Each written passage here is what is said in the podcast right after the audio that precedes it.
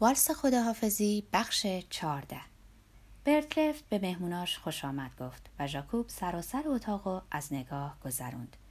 سپس به تابلویی که تصویر یک قدیس ریشدار بود نزدیک شد و به برتلف گفت شنیدم که نقاشی می‌کنین برتلف در جواب گفت بله این قدیس لازاره مولای من. ژاکوب با اظهار تعجب گفت چطور شده براش حاله آبی کشیدین؟ خوشحالم که این سوالا از من می‌کنین. مردم معمولا تابلو رو نگاه می‌کنن و نمی‌دونن چی می‌بینن. صرفا به این خاطر حاله آبی کشیدم که در واقع حاله آبیه. ژاکوب باز اظهار تعجب کرد و برترف دنباله حرفش رو گرفت. کسایی که با اشتیاقی خاص به خدا عشق میورزن در عوض شادی مقدسی احساس می‌کنن که به تمام وجودشون سرایت می‌کنه و به بیرون پرتو میافکنه. روشنایی این شادی ملکوتی روشنایی آرام و دلپذیری و همرنگ لاجوردی آسمونه. ژاکوب به میان حرف اون دوید. صبر کنید. می‌خوایم بگین حاله چیزی بیشتر از یه سمبوله بیشک اما خیال نکنی که این نور دائما از سر مقدسین بلنده و مقدسین مثل چراغ در دنیا راه میافتن. هیچ اینطور نیست. فقط در لحظات خاصی از شادی شدید درونیه که از پیشونی اونا نوری آبی میتابه. در قرنهای اول پس از مسیح در دوره‌ای که شمار مقدسین زیاد بود و مردمان زیادی اونا را از نزدیک میشناختند کسی کوچکترین شکی در موضوع رنگ حاله نداشت و در تمام نقاشی ها و نقش های روی دیوار اون زمان می‌بینین که حاله آبی هست. تنها پس از قرن پنجمه که نقاشا شروع می‌کنن کم کم حاله رو با رنگ های دیگری مثل نارنجی یا زرد نشون میدن. بعدها در نقاشی گوتیک دیگه فقط حاله های طلایی هست. که بیشتر جنبه تزئینی داره و حکایت از قدرت زمینی و شکوه کلیسا داره. اما این حاله همونقدر به حاله واقعی شبیه که کلیسای این دوره به مسیحیت اولیه شبیه. ژاکوب گفت نمی‌دونستم و به به طرف قفسه مشروب رفت. چند لحظه با مهمونا سوال و جواب کرد تا بدون کدام بطری رو ترجیح میدن. پس از آنکه توی سه تا گلس کنیاک ریخت سرش رو به طرف دکتر برگردون خواهش می‌کنم اون پدر بیچاره رو فراموش نکنین. خیلی به این موضوع علاقه مندم. در این لحظه اسکرتا به برتلف اطمینان داد که همه چیز درست میشه. و ژاکوب پرسید موضوع چیه؟ وقتی اونو در جریان گذاشتن دلش به حال حامل کننده سیاه بخت سوخت. زرافت توداری این دو مرد انقدر بود که حتی جلوی ژاکوب اسم رو به زبون نمی آوردند. کیه که بین ما این عذابو نکشیده؟ یکی از بلاهای بزرگ زندگیه. کسایی که تسلیم میشن و برخلاف میل خود پدر میشن برای همیشه محکوم شکست خیشن اینا مثل همه آدمای نومید بدندیش میشن و همونو برای دیگران آرزو می‌کنن.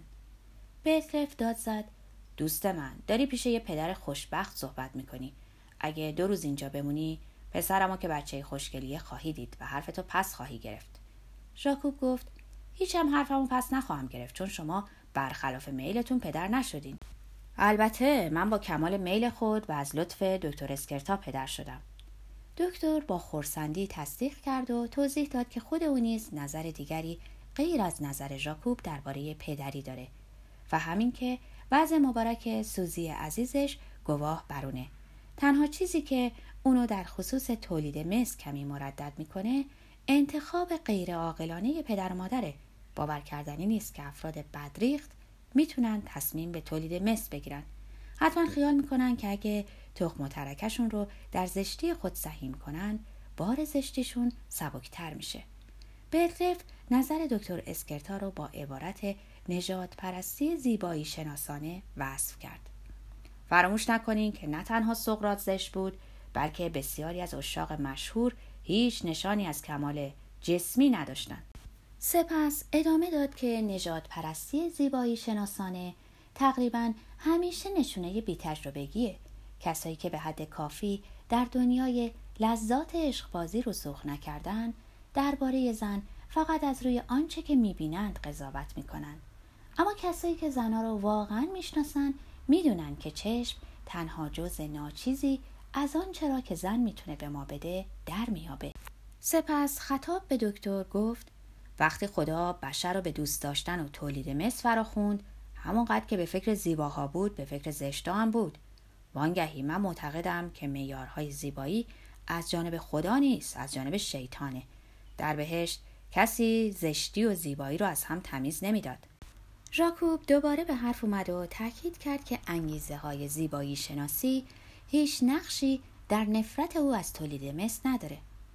می‌تونم ده دلیل دیگه برای پدر نشدنم بیارم. برتلف گفت بگید دوست دارم اونا رو بدونم. اول اینکه مادری رو دوست ندارم. اشاره به روایت اودیب که پدرش رو کشت و با مادرش هم بستر شد. حرفش رو قطع کرد و به فکر فرو رفت. عصر جدید پرده از روی تمام اسطوره ها برداشته. خیلی وقته که دیگه دوره کودکی دوره بیگناهی نیست. فروید التزاز جنسی شیرخواران رو کشف کرده و راجع به اودیب همه چیزو به ما گفته. فقط ژوکاست مادر اوتیپ مخفی مونده و هیچکس جرأت نمی‌کنه پرده از روی اون کنار بزنه. مادری آخرین و بزرگترین تابوست و سختترین ملعنت ها رو در خود داره. هیچ بندی محکمتر از اینکه مادر رو به فرزند زنجیر می‌کنه نیست. این بند روح کودک رو مسلم می‌کنه و برای مادر وقتی که پسرش بزرگ میشه از همه دردهای عشق بیرحمترین اونا رو تدارک می‌بینه. من میگم که مادری ملعنته و نمی‌خوام در اون سهیم بشم. برتلف گفت بعد؟ ژاکوب با نوعی دستپاچگی گفت دلیل دیگه اینه که نمی‌خوام بر شمار مادران بیافزایم. من پیکر زنانه رو دوست دارم و فکر از ریخت افتادن پیکر زن منزجرم می‌کنه. دکتر بیشک تصدیق خواهد کرد که دکترا و پرستارا با زنی که به دنبال سخت ارادی جنین بستری شده نسبت به زاوها خشنتر رفتار می‌کنن و بدین ترتیب به نوعی تحقیرشون می‌کنن. در حالی که حتی خودشونم لاغر یه بار در طول زندگی به سخت مشابهی احتیاج پیدا می‌کنن. اما این رفتار اونا باستابیه که از هر منطقی قوی تره برای همینه که جستجوی کوچکترین دلیل منطقی در تبلیغ زاد و ولد بیهود است. به نظر شما این صدای مسیحه که در اخلاقیات زاد و ولد کلیسا به گوش می‌رسه؟ یا در تبلیغاتی که در کشوری کمونیستی به نفع زاد و ولد میشه صدای مارکس رو میشنوید؟ عشق بقای نو بشریت رو به جایی می‌بره که عاقبت در این زمینه تنگ خفه بشه.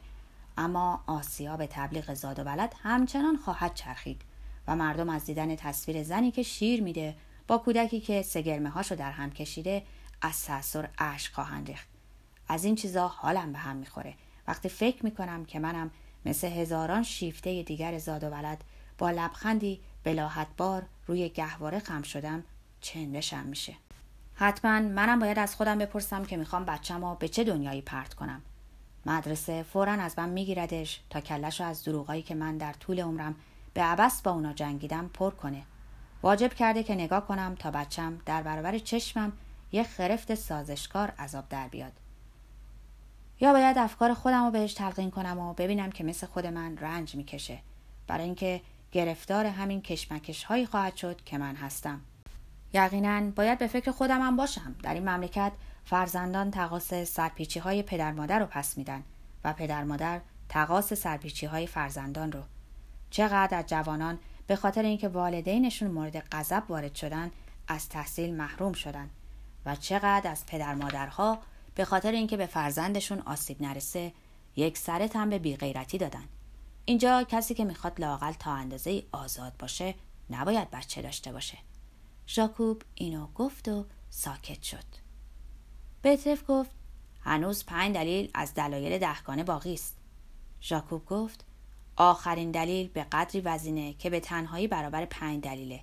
بچه دار شدن یعنی همرنگ جماعت شدن. اگه من بچه ای داشته باشم مثل اینه که میگم من به دنیا آمدم مزه زندگی رو چشیدم و انقدر خوبه که ارزش تکثیر رو داره. بهترف پرسید شما زندگی رو زیبا نمی‌بینین؟ ژاکوب می‌خواست دقیق باشه. از این رو با احتیاط گفت من یه چیز رو بیشتر نمی‌دونم و اون اینکه هیچ وقت نمی‌تونم با اعتقاد کامل بگم انسان موجودی عالیه و من دلم می‌خواد تولید مثل کنم. دکتر اسکرتا گفت به این خاطره که تو از زندگی فقط یه جنبه شناختی و اونم بدترین جنبه اون. تو زندگی کردن بلد نیستی. تو همیشه فکر کردی که تنها وظیفه تو اینه که به اصطلاح در متن جریانات باشی در مرکز عمل باشی. اما کارت چی بوده؟ سیاست. و سیاست یعنی غیر اساسی ترین و کم ارزش ترین چیز زندگی. سیاست کف کثیف سطح رودخونه است. در حالی که زندگی رودخونه در اعماق بس عمیق اون میگذره. مطالعه باروری زن از هزاران سال پیش پایدار مونده. تاریخ محکم و غنی داره و براش هیچ فرقی نمی‌کنه که این دولت بر سر قدرت باشه یا اون دولت. من وقتی که دستکش میپوشم و دستگاه زنانگی رو معاینه می‌کنم به مرکز زندگی خیلی نزدیکتر از تو هستم.